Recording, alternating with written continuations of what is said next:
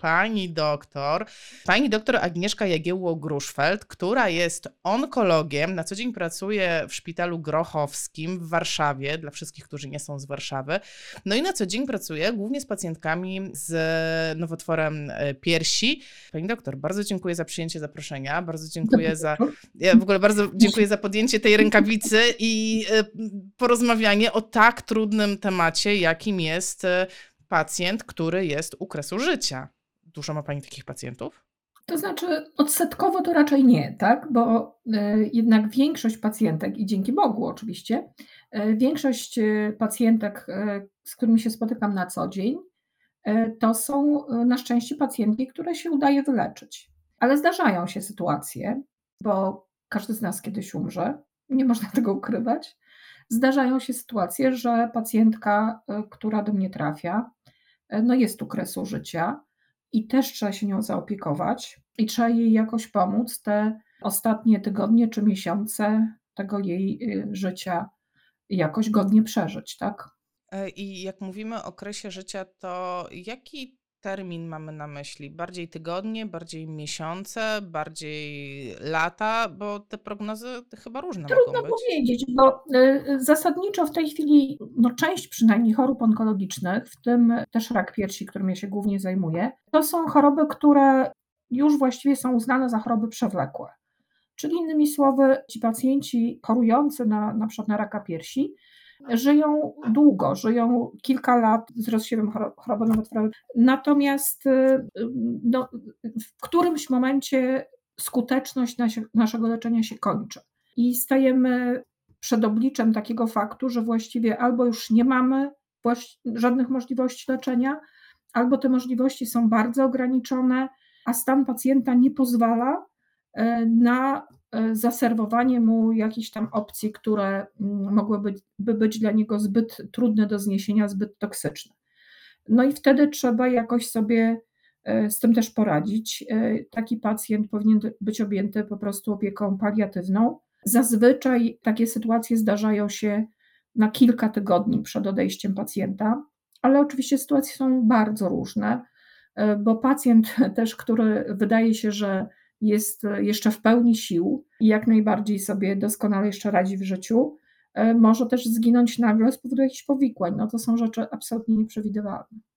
A tak, e, kiedy zakładamy, że nie ma powikłań, że jest to jakiś proces, to po czym lekarz rozpoznaje, że ta, ten koniec jest blisko? Znaczy, w chorobie nowotworowej zazwyczaj pacjent jest coraz słabszy, w momencie, jak się zbliża do jakby kresu swoich dni, jest apatyczny, zwykle chudnie, staje się mało ruchliwy, traci kontakt z rzeczywistością. Można powiedzieć, że to jest takie odchodzenie na zasadzie nie męczcie już mnie dłużej. Jeżeli, jeżeli rozumie Pani, o czym mówię. Bo generalnie rzecz biorąc, nawet czasami są takie sytuacje, że rodzina chciałaby jeszcze tutaj jakoś tam zawalczyć o tego swojego bliskiego i coś mu pomóc, natomiast e, pacjent no jakby sam się wycofuje e, z takiej walki o, o dalsze swoje przetrwanie. I często spotykam takie sytuacje, e, że rodzina wręcz nakłania pacjenta, że tutaj mamusiu, no spróbujmy jeszcze coś tam, coś tam, natomiast pacjent uważa, że już nie ma siły.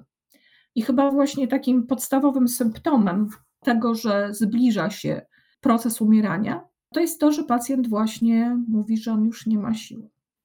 Ja wiem, co teraz e, ma w głowie, myślę, bardzo dużo oglądających nas. Dajcie mi znać, jeśli się pomyliłam ale jak słyszę takie słowa, to od razu widzę siebie w takiej sytuacji terapeutycznej i właśnie napór rodziny, proszę coś z nią zrobić, proszę coś z nim zrobić. No pani e, ją zmusi do ćwiczeń, pani ją wyciągnie z tego łóżka. I zawsze mam taki zgrzyt w tym momencie, gdzie kończy się rola um, fizjoterapeuty, no ja patrzę przez swój pryzmat, prawda, mm. jako tego w cudzysłowie uzdrowiciela, a zaczyna się rola fizjoterapeuty jako osoby poprawiającej komfort końca życia. Czyli nie ma już celów, że będziesz lepiej chodzić, lepiej siedzieć, lepiej wstawać, tylko są cele nie cierp, niech cię mniej boli, niech ci będzie przyjemnie, popraw jakość snu. Co pani o tym sądzi? Tak, myślę, myślę, że to jest bardzo trudna sytuacja. To jest y, trudna sytuacja właściwie dla wszystkich. No bo pewnie dla tej osoby chorej y, też to jest trudna sytuacja.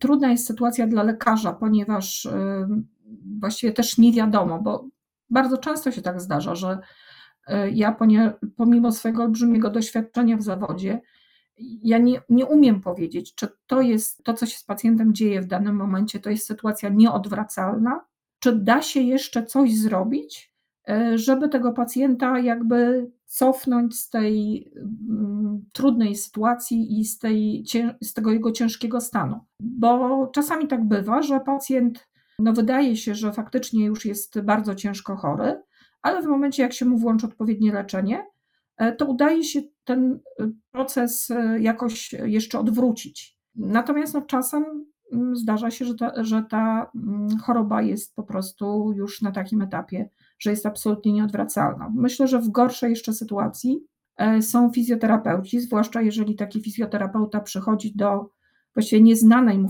wcześniej osoby, e, która no, wiadomo, że ma chorobę nowotworową i wiadomo, że no, coś e, z nią się dzieje, w sensie, że właśnie jest to pacjent leżący, niewspółpracujący i tak dalej. No i tutaj jest problem, czy możemy coś zrobić takiego właśnie, żeby tego pacjenta uruchomić, czy też raczej należy dać mu spokój i właśnie takie ćwiczenia, powiedzmy, relaksujące, pomagające mm, zasnąć, pomagające się odprężyć przede wszystkim, bo mm, co by nie było, to ten, znaczy jakiekolwiek ten człowiek ma już, że tak powiem, poglądy na to swoje odchodzenie, jakkolwiek jest z tą historią swojej śmierci pogodzony, mm, to jest w lęku to tego się nie da ukryć. To nie jest y, przechodzenie, że tak powiem, na drugą stronę dla nikogo nie jest łatwe.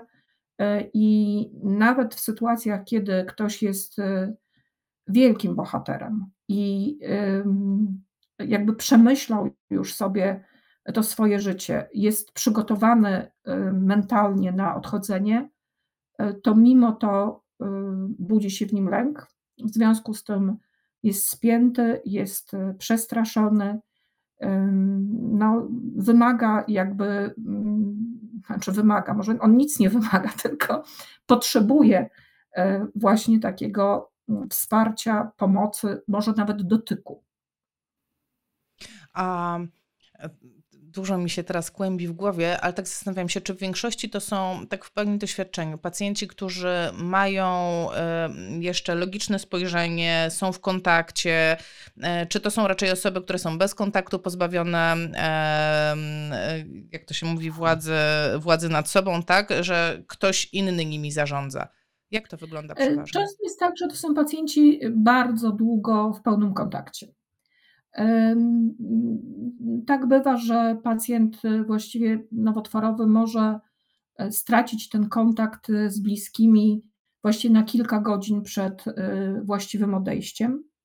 Ale zdarza się też tak, że pacjent przez powiedzmy kilka tygodni jest już w takim stanie psychicznym, w takim stanie mentalnym, że ma jakieś zwidy, no, żyje już w swoim świecie albo też w ogóle nie reaguje na e, świat zewnętrzny.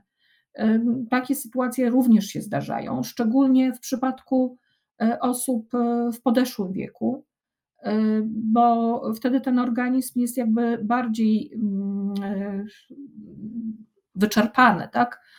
Ma szereg różnych schorzeń, szereg różnych chorób, które się nakładają jeszcze dodatkowo na tę podstawową chorobę nowotworową i powodują, że mm, te baterie, że się tak wyrażę, e, się szybciej wyładowują i w związku z tym ten pacjent e, może być też w jakiejś psychozie, e, może no, niby rozmawiać i, i jakoś tam kontaktować, odbierać bodźce, ale reagować w sposób zupełnie nieadekwatny. Może być przerażony, może wymagać jakichś leków uspokajających, bo może na przykład usiłować wyrwać się z łóżka i tak dalej, i tak dalej. Te sytuacje są bardzo różne. I też bardzo różnie z takim pacjentem należy sobie radzić, bo mm, oczywiście bywają sytuacje, kiedy pacjent może spokojnie być zaopiekowany przez rodzinę i odchodzić w domu, ale są też sytuacje, i ja to rodzinom staram się zawsze wytłumaczyć, że właściwie ta rodzina sobie z tym pacjentem nie poradzi.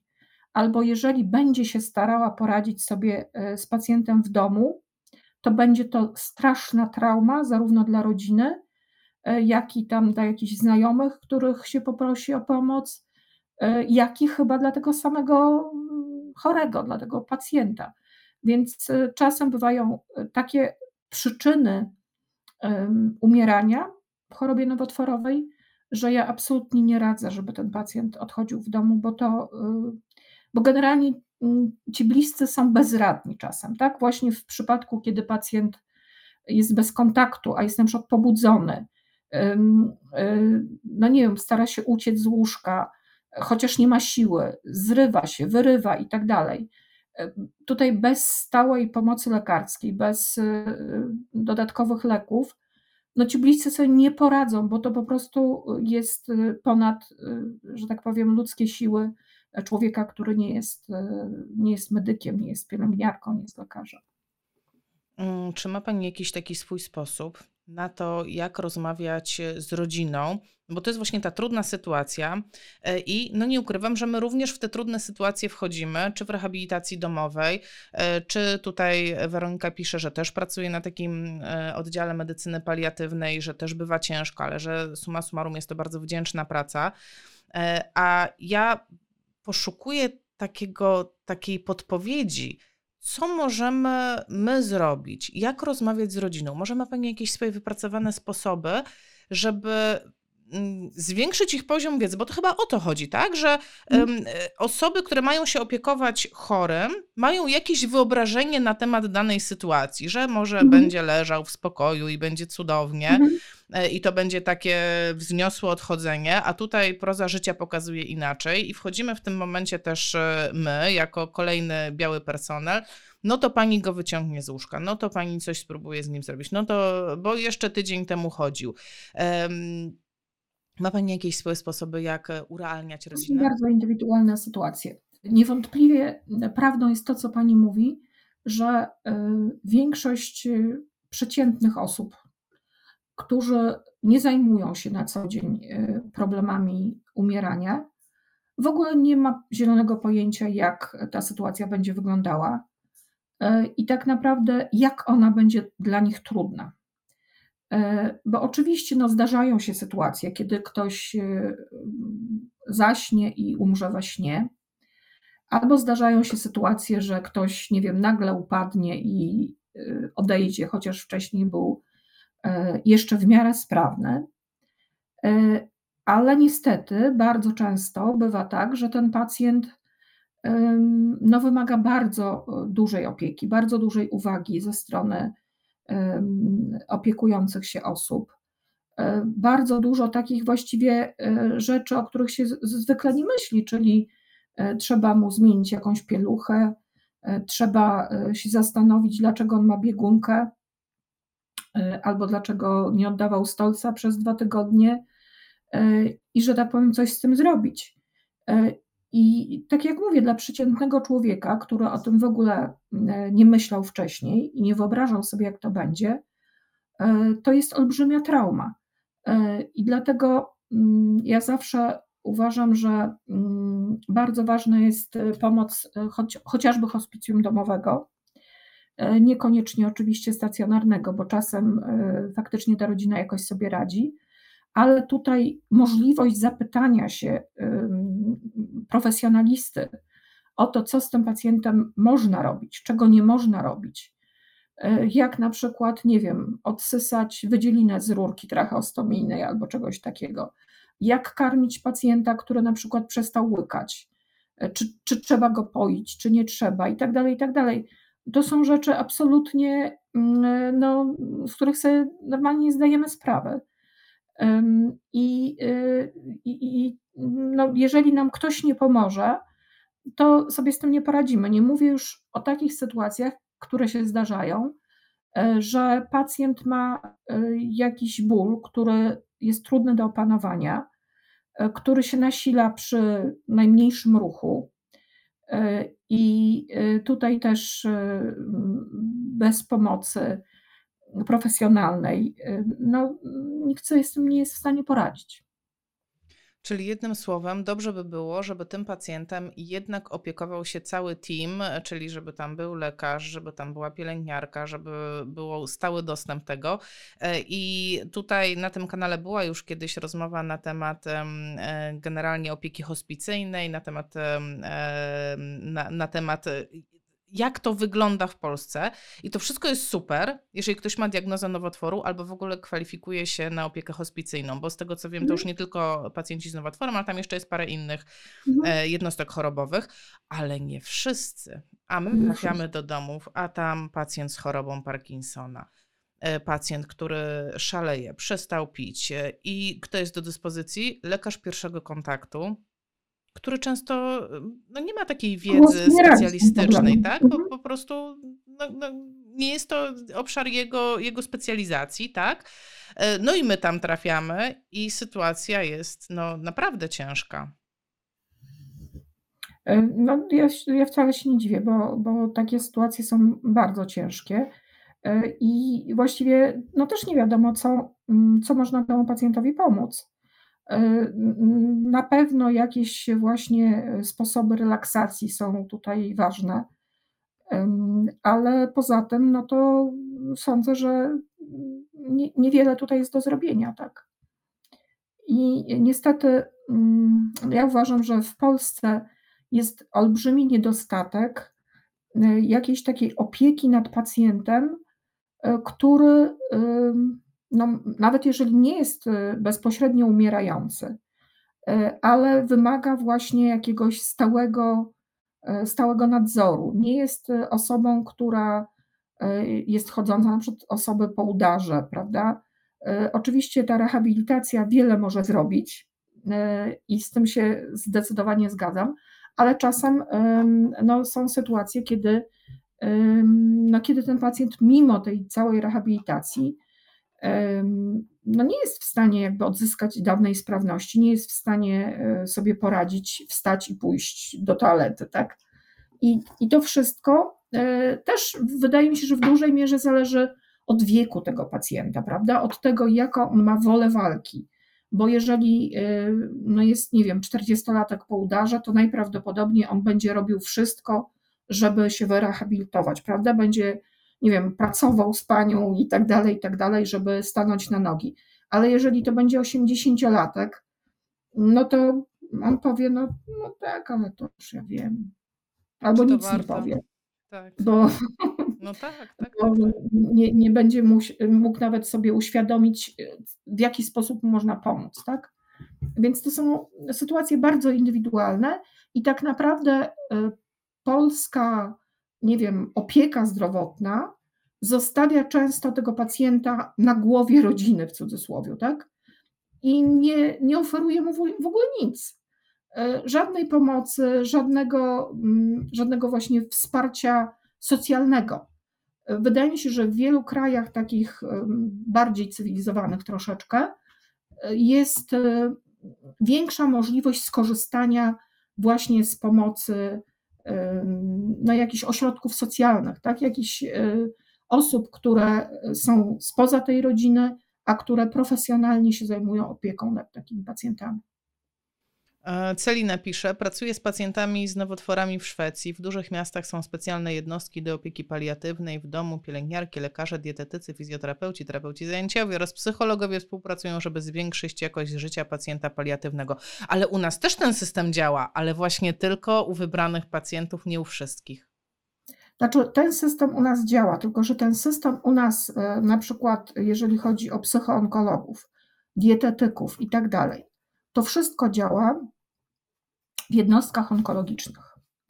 E, natomiast e, pacjent, który wychodzi z tej jednostki onkologicznej, bo już nie można mu pomóc, bo już, że tak powiem, przekroczył jakąś granicę i właściwie zaczął swoje umieranie, to zazwyczaj on jest zdany tylko na siebie, ponieważ już właśnie nie jest w stanie przyjechać na zajęcia ani na spotkanie z psychoonkologiem, ani na zajęcia dietetyczne. I w tym momencie on zostaje z bezradnym synem albo bezradną synową, która nie wie, jak się w ogóle mm, za tą opiekę zabrać. E, I właściwie jedynym plusem takiej sytuacji, bardzo to mówię, że tak powiem, z czarnym humorem i w cudzysłowie, jest to, że ona się szybko kończy.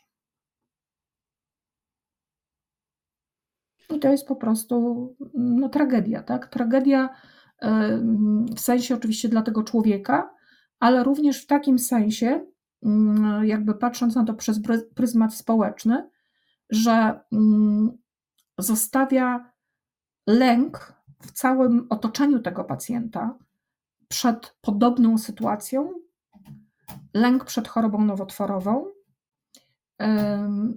powoduje, że pacjenci znaczy pacjenci, ludzie, którzy mają tego rodzaju doświadczenia w swoim życiu, e, boją się, że z nimi będzie podobnie.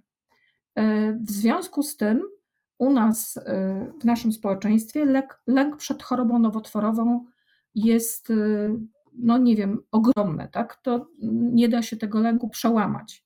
Moim zdaniem głównie dlatego, że ci ludzie mają właśnie jakieś swoje doświadczenia, niekoniecznie z matką, z ojcem, ale nawet z ciocią albo wujkiem, albo z prababcią i widzieli, że widzieli bezradność otoczenia, które nie wiedziało, co z tą osobą umierającą zrobić. W związku z tym, jeżeli ja zachorowałam na chorobę nowotworową, to właściwie jedyne, co się we mnie budzi, to panika, że spotka mnie to samo i moi bliscy będą tak samo bezradni. Tak, z moich obserwacji e, takiego bliskiego otoczenia wynika, że ta panika jest tak duża, że aż nie będę się padać, bo, bo coś mi znajdą. Dokładnie, dokładnie tak jest. I, I dlatego na przykład e, pacjenci nie zgłaszają się na badania profilaktyczne, e, czy też no może się zgłaszają, ale zgłasza się połowa tych, co powinni. Kobiety nie robią mammografii, mężczyźni nie badają sobie prostaty albo jąder, kobiety nie robią cytologii bo mamusia umarła na raka szyjki, jak ja miałam 15 lat. Y, patrzyłam, jak ona się męczy i to było straszne.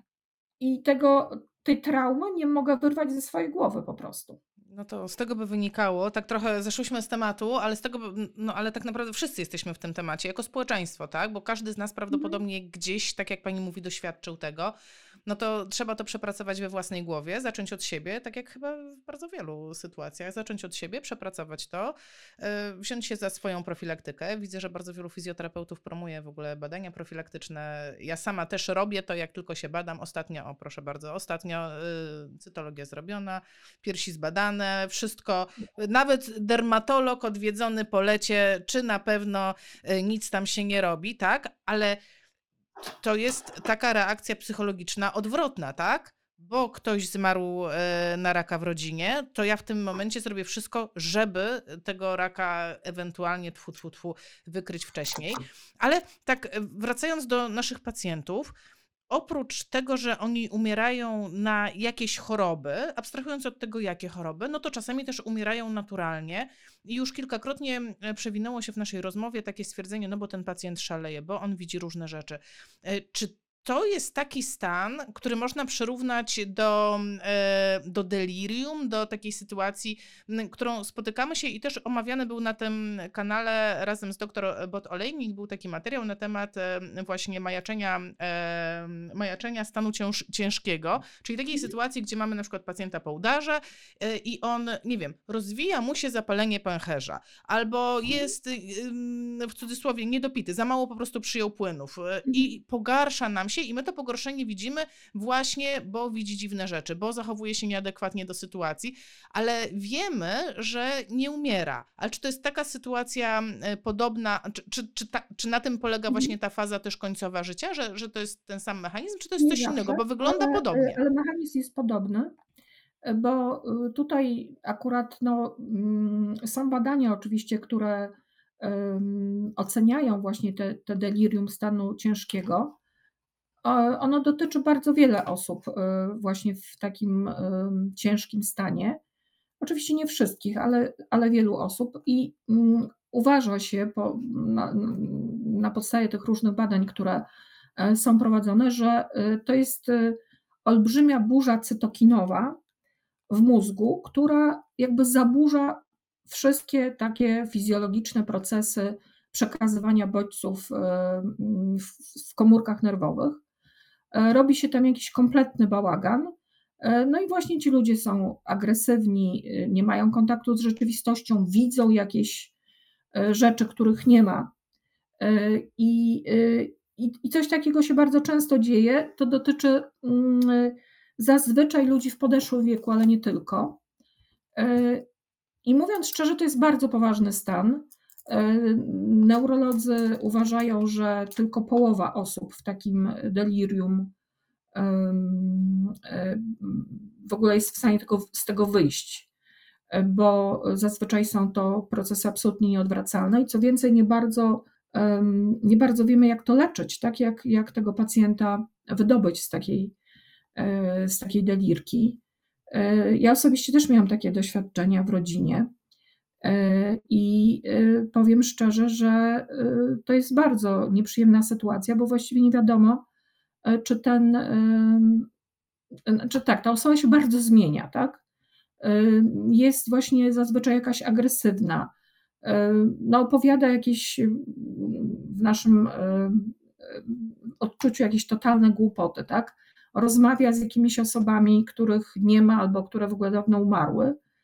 I, i, i w ogóle no, nie wiadomo, co z tym zrobić. Nie, no ja, ja na przykład e, widziałam takiego człowieka, który e, był sparaliżowany od dawna, a za wszelką cenę usiłował wyjść z łóżka, tak? No, co w ogóle było niemożliwe, bo on wypadał z tego łóżka na głowę, że się tak wyrażę.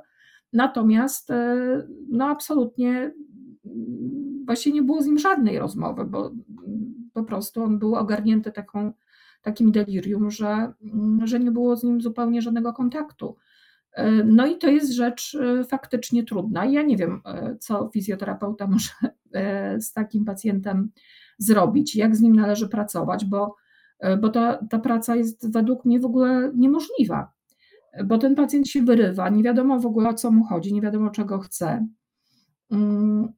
Mm, właściwie no, przy pełnym nastawieniu, że, że chcemy zrobić coś dobrego, e, my nie jesteśmy z tym pacjentem w ogóle w stanie pracować w żaden sposób.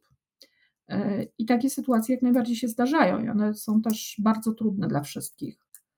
Też jedyny plus, że się szybko kończą. Tak? No, jest to bardzo smutne, ale prawdziwe. Mam takie wspomnienie z oddziału rehabilitacji neurologicznej, więc e, na takim oddziale my nie mieliśmy dużo e, zgonów. To raczej, raczej jeżeli e, osoby mhm. po udarze umierają, no to przeważnie dzieje się to na oddziale neurologii. No ale pamiętam taką jedną rozmowę z lekarzem, i y, on do mnie powiedział, wiesz Asia, ta pani, y, ta pani zaraz umrze, niedługo umrze. Mówię, no ale skąd ty wiesz, że ona niedługo umrze? Bo ona już y, nam mówi któryś dzień z rzędu, że widzi zmarłego męża, że on już ją odwiedza. I mhm. jak o tym mówię, to mam ciarki. E, I też pani o tym wspomniała, że jest jakaś taka grupa objawów, takich totalnie charakterystycznych właśnie do bliskiego momentu umierania. Właśnie to widzenie zmarłych. Ja czytałam też, że jakieś zwierzęta, które kiedyś e, ci ludzie mieli, ich odwiedzają, że widzą anioły, czy postacie, w co, w co wierzą, to, to, wie, to, to widzą. Mm, rzeczywiście Potwierdza Pani coś takiego, że jest takie zjawisko, że y, faktycznie jakby te w cudzysłowie odwiedziny zmarłych y, gdzieś tam no już mówią, czas się żegnać? E, tak, że trudno powiedzieć, czy faktycznie e, to jest tak, że my mamy kontakt z tym e, światem po drugiej stronie, bo równie dobrze to może być wytwór właśnie tego umysłu, który sobie zdaje sprawę, że zbliża się do śmierci i chciałby sobie e, to odchodzenie ułatwić. W związku z tym, żeby się tak nie bać tego odchodzenia, w związku z tym myślę sobie, e, jakie są plusy tego, że zaraz umrę. Aha, że spotkam się tam, nie wiem, ze swoją zmarłą żoną, albo ze zmarłym mężem, albo e, będzie tam mój, nie wiem, ukochany piesek, albo coś takiego. Mi się wydaje, że on już na mnie czeka. I, i to jest może właśnie sposób e, naszego mózgu e, na to, żeby, e, żeby łatwiej się pogodzić z tym, że przechodzimy, jak to się mówi, na drugą stronę i że ktoś po tej drugiej stronie nas czeka, więc nie jest to takie złe. Na tym świecie już tak się strasznie męczę, a ten ktoś już czeka i wyciąga do mnie rączki albo macha ogonkiem, więc fajnie. Czy jako, e, jako medyczka informuje pani rodzinę, że prawdopodobnie to już jest bliski koniec? Bo to jest takie trudne, bo jeżeli tak, mhm. załóżmy, że my to widzimy, i tutaj są na czacie, widzę osoby, które mają doświadczenie z DPS-ów, mhm. z pracy mhm. rzeczywiście z takimi pacjentami, no to oni już patrzą i wiedzą, to już niedługo. Mhm. I ja tak sobie myślę, ponieważ ja nie mam takiego doświadczenia, ja nie pracowałam z takimi osobami, ale tak sobie myślę, że gdyby to była moja bliska osoba, to ja bym chciała wiedzieć, że czas się pożegnać. E, tak, tylko że to różnie bywa, bo e, też, wie pani, są takie sytuacje, e, kiedy mm, ja jako lekarz opiekujący się daną osobą mam kontakt z rodziną, bo ta rodzina przychodzi z tym pacjentem, niekoniecznie co, co, co wizyta, ale powiedzmy, no wiadomo, że jest tam jakaś osoba, jakiś nie wiem, mąż, żona, wszystko jedno, córka, obojętnie kto, ktoś przychodzi w każdym razie w miarę regularnie i wtedy jakby ten, ten człowiek, ta osoba opiekująca się, siłą rzeczy jest w temacie bo jakby na bieżąco widzi, jakie są sytuacje, co możemy zrobić, czego nie możemy zrobić i tak dalej, i tak. Ale czasami bywają e, takie rodziny, takie, tacy pacjenci, bo to nawet trudno powiedzieć, czy te rodziny coś złego robią, nie, nie, nie chcę tak powiedzieć, tylko czasami bywa tak, że pacjent nawet sam e, trzyma tą rodzinę na dystans, bo nie chce martwić swoich bliskich, że jest ciężko chory, albo ta rodzina faktycznie mieszka gdzieś tam, nie wiem gdzie, za granicą, obojętnie, no są różne sytuacje życiowe, i ten pacjent konkretny, y, umierający właściwie, jest tu kompletnie sam. Y, przychodzi na przykład, nie wiem, z sąsiadem, bo nie może sam dojechać. Y, no i wtedy się okazuje, że dzwoni do mnie, nie wiem, jakiś syn i mówi, że on właśnie przyjechał, a tutaj no, mamusia jest w takim ciężkim stanie, on w ogóle nie wie o co chodzi. I, i taka rozmowa jest trudniejsza, tak? bo, no, bo się okazuje, że ten, ten, ta rodzina w ogóle sobie nie zdawała sprawy z tego, że, no, że sytuacja zbliża się do końca. I to, I to utrudnia sprawę, utrudnia komunikację z tą rodziną. I też powoduje czasami różne takie nieprzyjemne z punktu widzenia nawet prawnego e, komplikacje, bo właśnie mm, no, ta rodzina, nie asystując jakby w całej tej chorobie na bieżąco, e, ma jakieś wyobrażenie, że tutaj się, no nie wiem, źle opiekowano tym pacjentem, coś mu tutaj nie tak zrobiono i o, proszę bardzo, co tu się teraz dzieje, tak? E, co tu się stało. Więc no, mm, to wszystko są bardzo indywidualne sprawy i bardzo indywidualne sytuacje. Też na pewno jest łatwiej, jeżeli ta osoba e, chorująca i ta osoba umierająca, e, jak to się mówi, ma swoje lata, tak? bo wtedy wszyscy są w stanie zaakceptować, że ona odchodzi. Natomiast e, zupełnie inaczej sytuacja wygląda, jeżeli to dotyczy osoby, nie wiem, 30-letniej na przykład. No ja się akurat onkologią dzieci nie zajmuję, więc e, młodszych pacjentów e, zazwyczaj nie mam, ale jeżeli to jest e, młoda osoba, to dla wszystkich jest to szok, tak? bo, bo nikt się tego nie spodziewał. Zazwyczaj jeszcze są jakieś dzieci w rodzinie i tak dalej, i tak dalej. Nie wiadomo, jak się zachować w stosunku do tych, do tych dzieci, jakim o tym umieraniu też powiedzieć, jakim przybliżyć ten temat. Więc to są sytuacje no, znacznie trudniejsze i budzące emocje właściwie w każdym, tak? bo mm, jakby nikt nie ma zgody na to, żeby żeby młody człowiek ni stąd, ni zowąd po prostu umierał. Mam taką refleksję, że dzieci mogą się bać umierającej osoby, już abstrahując od tego delirium, tak? E, załóżmy, że mhm. nawet to jest e, taka mhm. osoba, o której pani mówiła, która jest w stanie mhm. dajcie mi spokój, po prostu ja już będę sobie odchodzić. Mm, I chciałabym nawiązać troszeczkę, e, tak, oswoić osoby, które nigdy nie widziały osoby, która jest bliska śmierci. Jak taka osoba wygląda? Czego można się spodziewać? Bo dlaczego o to pytam? Jest to kwestia edukacyjna dla rodzin, czego mogą się spodziewać. E, nie wiem, że e, o co mi chodzi. Zmienia się oddech tak? Zmienia się mm, zapotrzebowanie na płyny. Ta osoba mniej je, mniej pije, często nie je w ogóle, tak? W ogóle odmawia jedzenia y, i nie wiem, jakie są standardy w Polsce, ale tak jak słucham pielęgniarek amerykańskich, to one mówią, nie zmuszać. My nie zmuszamy do jedzenia. Nie je, to nie je. No to, to jest bez znaczenia, czy zje. Y, I bez znaczenia, co zje. Jak chce zjeść landrynki, dajmy landrynki. Chce zjeść czekoladę, dajmy czekoladę. Y, I może takie oswojenie z, z, no, z wyglądem tej osoby, z zachowaniem, być może z zapachem, e, może też by przyniosło wartość, jak pani uważa? Znaczy, y, no, trudno jakby też y, y, propagować, nie wiem, chodzenie do hospicjum po to, żeby zobaczyć, jak wyglądają osoby umierające, bo to też nie o to chodzi. Natomiast, no właśnie, powiem tak, jeżeli, bo generalnie takie zmiany mm, w kierunku śmierci są na ogół y, stopniowe. To się nie dzieje z dnia na dzień. Więc jeżeli rodziny nie zaskakują, natomiast jeżeli mamy taką sytuację, że ktoś przyjeżdża do babci, której nie widział pół roku, to może być przerażony wyglądem babci, E, tym, jak ta babcia właśnie oddycha, jak ona jest wychudzona, że jest na przykład zarzucona, że e, zaczyna brzydko pachnieć, bo ma brzydki e, woń z ust, czy nie wiem, z dróg robnych, czy z czegokolwiek. No i wtedy jakby jest to dla nas zaskakujące, nieprzyjemne odczucie. Ale jeżeli no, rodzina jest cały czas z tym pacjentem, to, to też to troszkę inaczej wygląda.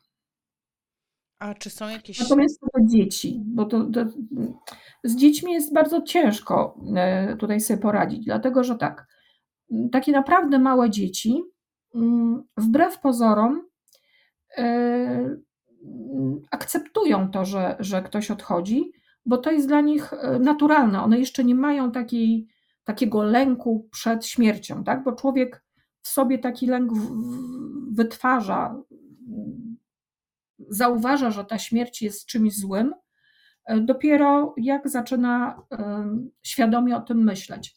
Natomiast e, małe dzieci na ogół się nie boją tej umierającej babci. Małe w sensie takie powiedzmy do pięciu lat.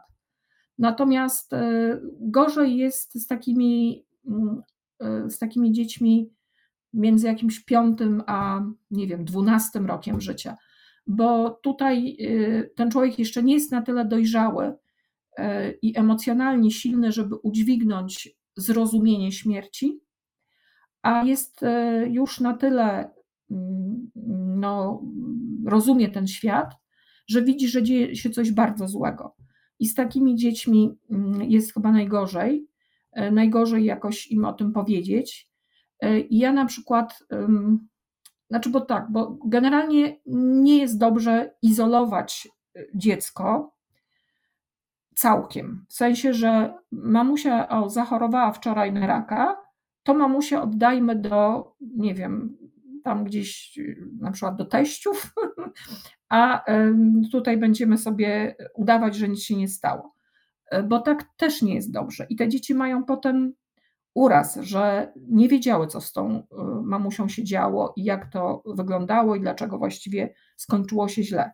Natomiast jeżeli już jest taki bardzo końcowy mm, okres tej choroby nowotworowej i faktycznie widać, że ten pacjent, ta mamusia przykładowa się męczy.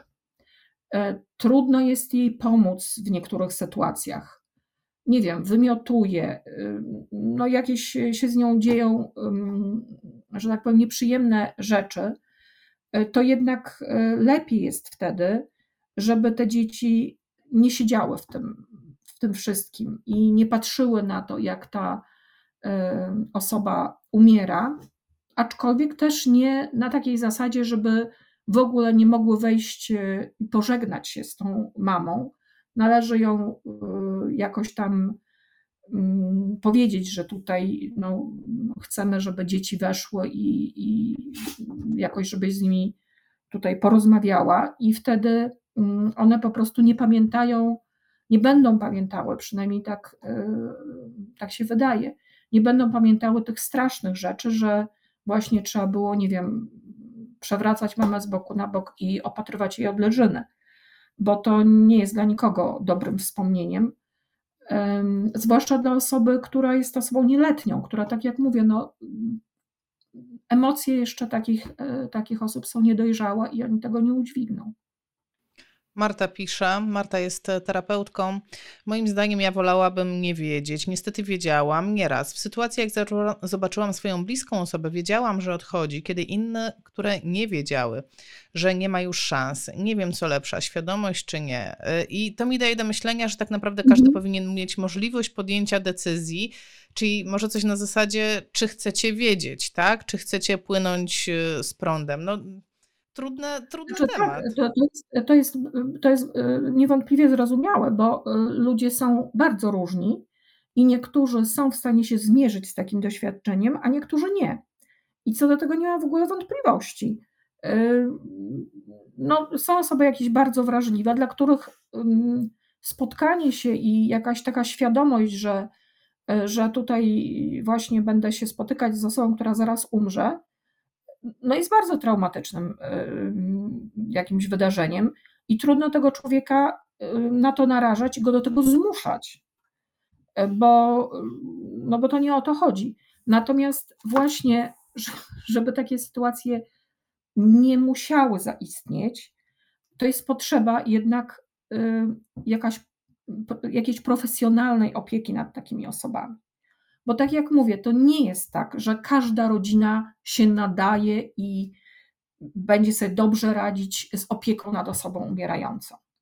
I naprawdę jest w naszym społeczeństwie jeszcze, jeszcze coś takiego, z czym ja też staram się zawsze walczyć, że nie oddam mamusi do hospicjum stacjonarnego, bo co powiedzą o mnie sąsiedzi, jacyś tam, nie wiem, ciocia co powie, no przecież będzie strasznie, wszyscy będą mieli do mnie pretensje, że ja mamusię oddałam. I w związku z tym męczę się z tym, w ogóle nie daję sobie rady, cały czas płaczę, nie śpię, patrzę, co ta mamusia tutaj wyrabia, jak ona się bardzo męczy, ale no nie oddam jej do hospicjum, bo się boję reakcji rodziny. I to jest w ogóle jakaś dla mnie no absolutnie dziwna, dziwna sprawa. Bo naprawdę są ludzie, którzy sobie radzą z takimi sytuacjami i są ludzie, którzy sobie nie radzą i nic się z tym nie zrobi. Po prostu jesteśmy różni. Ja to tak mówię, bardzo się cieszę, że pani e, to powiedziała, e, bo ja tak mówię, że to jest tworzenie takiej traumy wielopokoleniowej, bo nie dość, że ta osoba, która się opiekowała ma traumę, to jak tam jest młodsze pokolenie, to ono ma traumę, ta trauma się dziedziczy i to mówimy o prawdziwej traumie, nie wymyślonej traumie, mhm. prawda, o mam traumę, zobaczyłam pająka. Nie, nie, pra, pra, prawdziwa trauma zetknęłam się ze śmiercią. E, sprzedaję w cudzysłowie to moim dzieciom i moje dzieci również będą miały trudność ze zbudowaniem e, w cudzysłowie normalnej rodziny, czymkolwiek by mhm. ona była, no też będą to niosły dalej. Tak, ale ja pani powiem, że na przykład e, ja się spotykam z takimi osobami, no zazwyczaj to są kobiety, bo ja po prostu częściej się kobietami zajmuję, bo częściej choruję na raka piersi. E, przychodzi jakaś kobieta z bardzo zaawansowaną chorobą, po prostu przychodzi pierwszy raz, pierwszy raz ją widzę na oczy i ona przychodzi z bardzo zaawansowanym nowotworem, z przerzutami i mówi tak, wie pani co, ja jestem samotną matką, wychowuję dwójkę dzieci. Wiedziałam, że mam raka, widziałam, że tutaj ta pierś mi się powiększa i tak dalej, i tak dalej.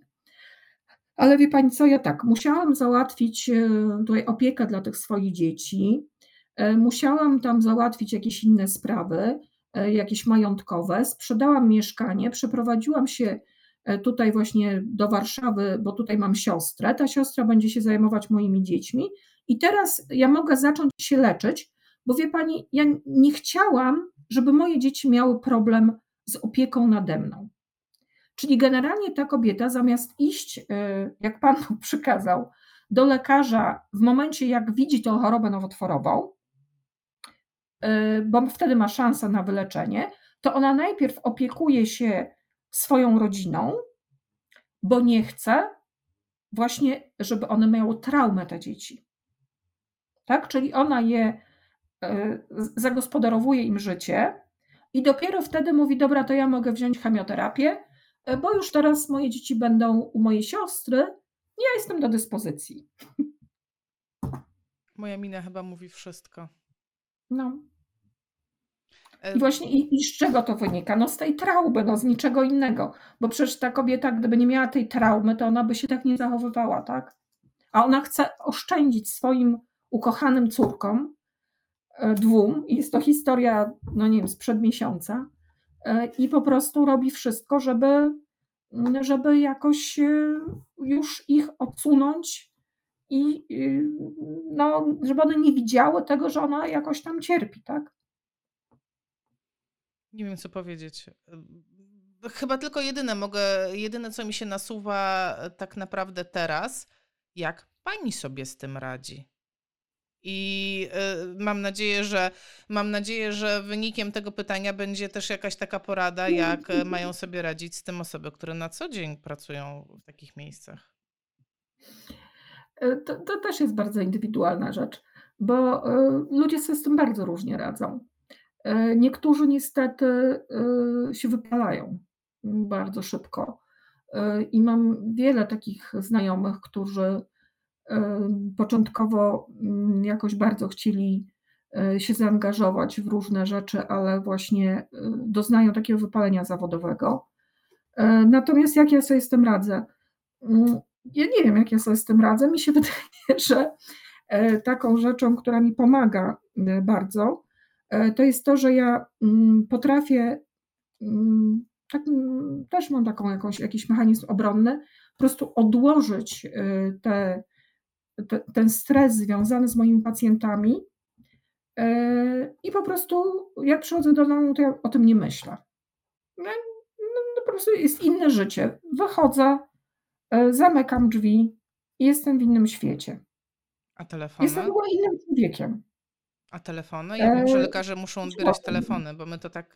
Ja A nie, ja telefony odbieram, jak najbardziej. Ale wie pani, ja na przykład, ja podejrzewam, że nawet moje pacjentki, jak mnie spotykają na ulicy, że tak powiem, w stroju takim domowym, znaczy może nie domowym, tylko na przykład jak idę na spacer z psem, to jestem w jakieś dresy odziana, w ogóle jak jakiś menel wyglądam i podejrzewam, że nikt nie, nie podejrzewa, że ja jestem lekarzem onkologiem na co dzień.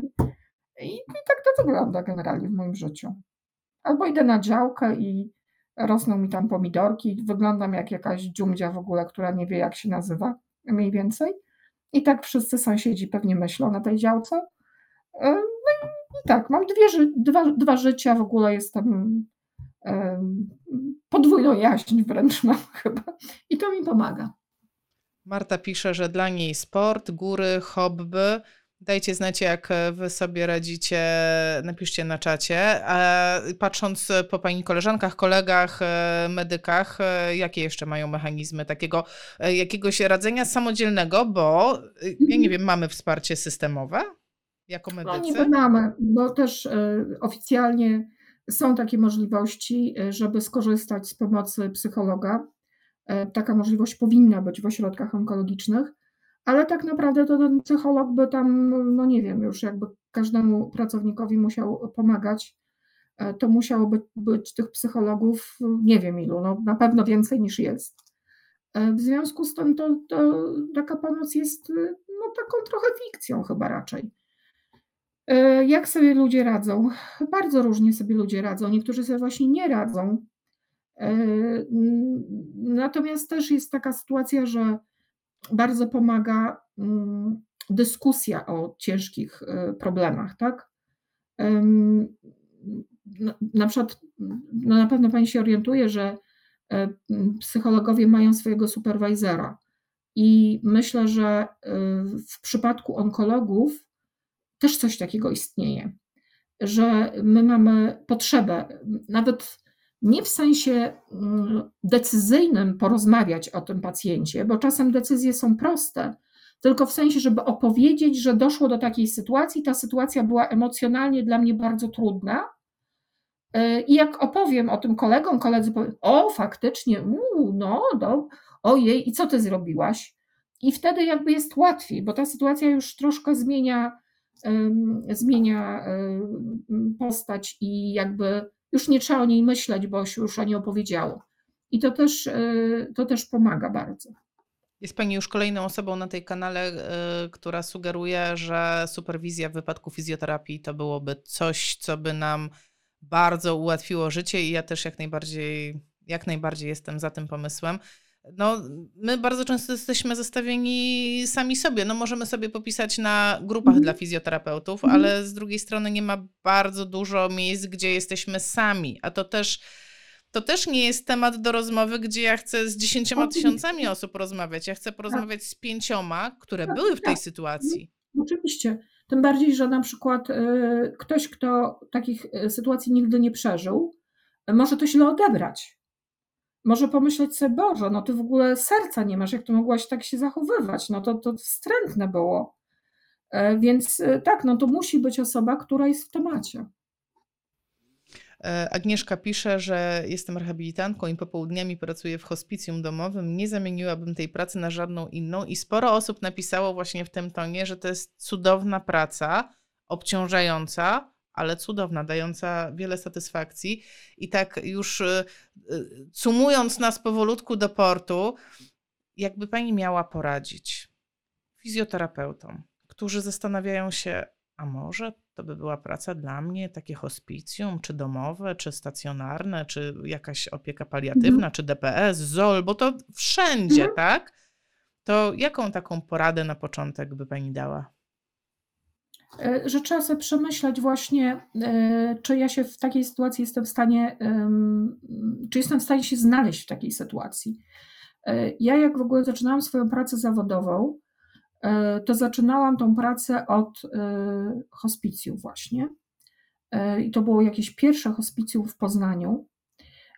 I człowiek, który te hospicjum w ogóle założył, wymagał od osób, które tam zaczynały pracować, e, żeby one sobie wyobraziły, jakby wyglądało ich odchodzenie.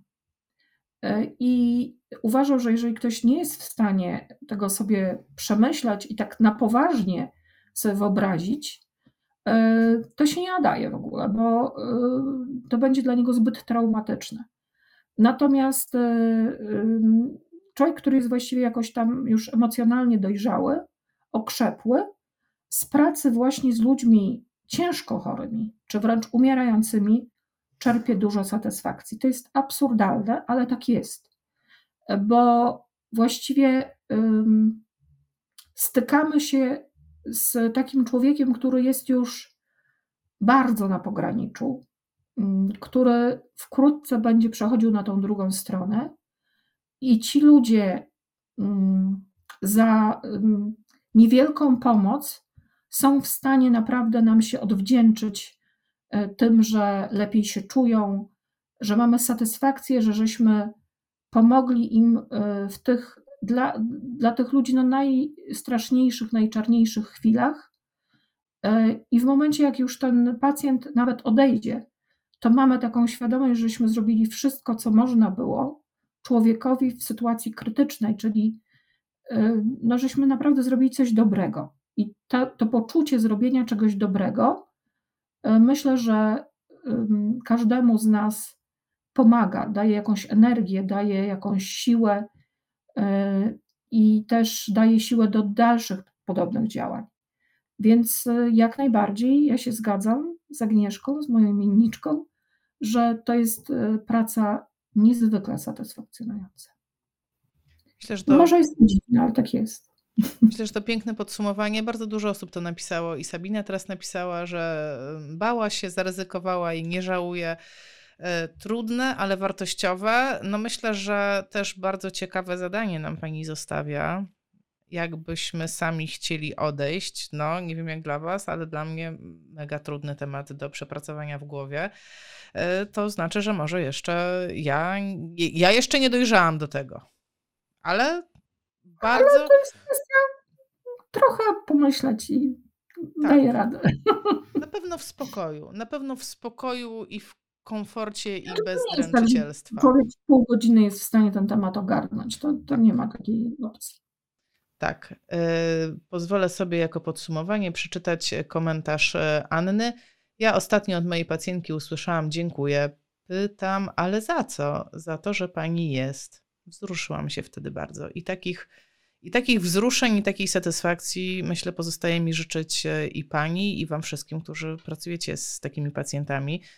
E, Bardzo dziękuję za wszystko, co nam Pani dzisiaj przekazała. Bardzo ubogacająca rozmowa, przynajmniej moim zdaniem. Mam nadzieję, że nasza nie ostatnia. E, I Dziękuję bardzo. e, życzę. Było cudownie. Bardzo dziękuję Wam również. Dziękuję za dzisiejszy wieczór. Jeżeli macie pytania, jeszcze jakieś uwagi, piszcie. I do zobaczenia. Bardzo dziękuję Pani doktor. Dziękuję. Do zobaczenia.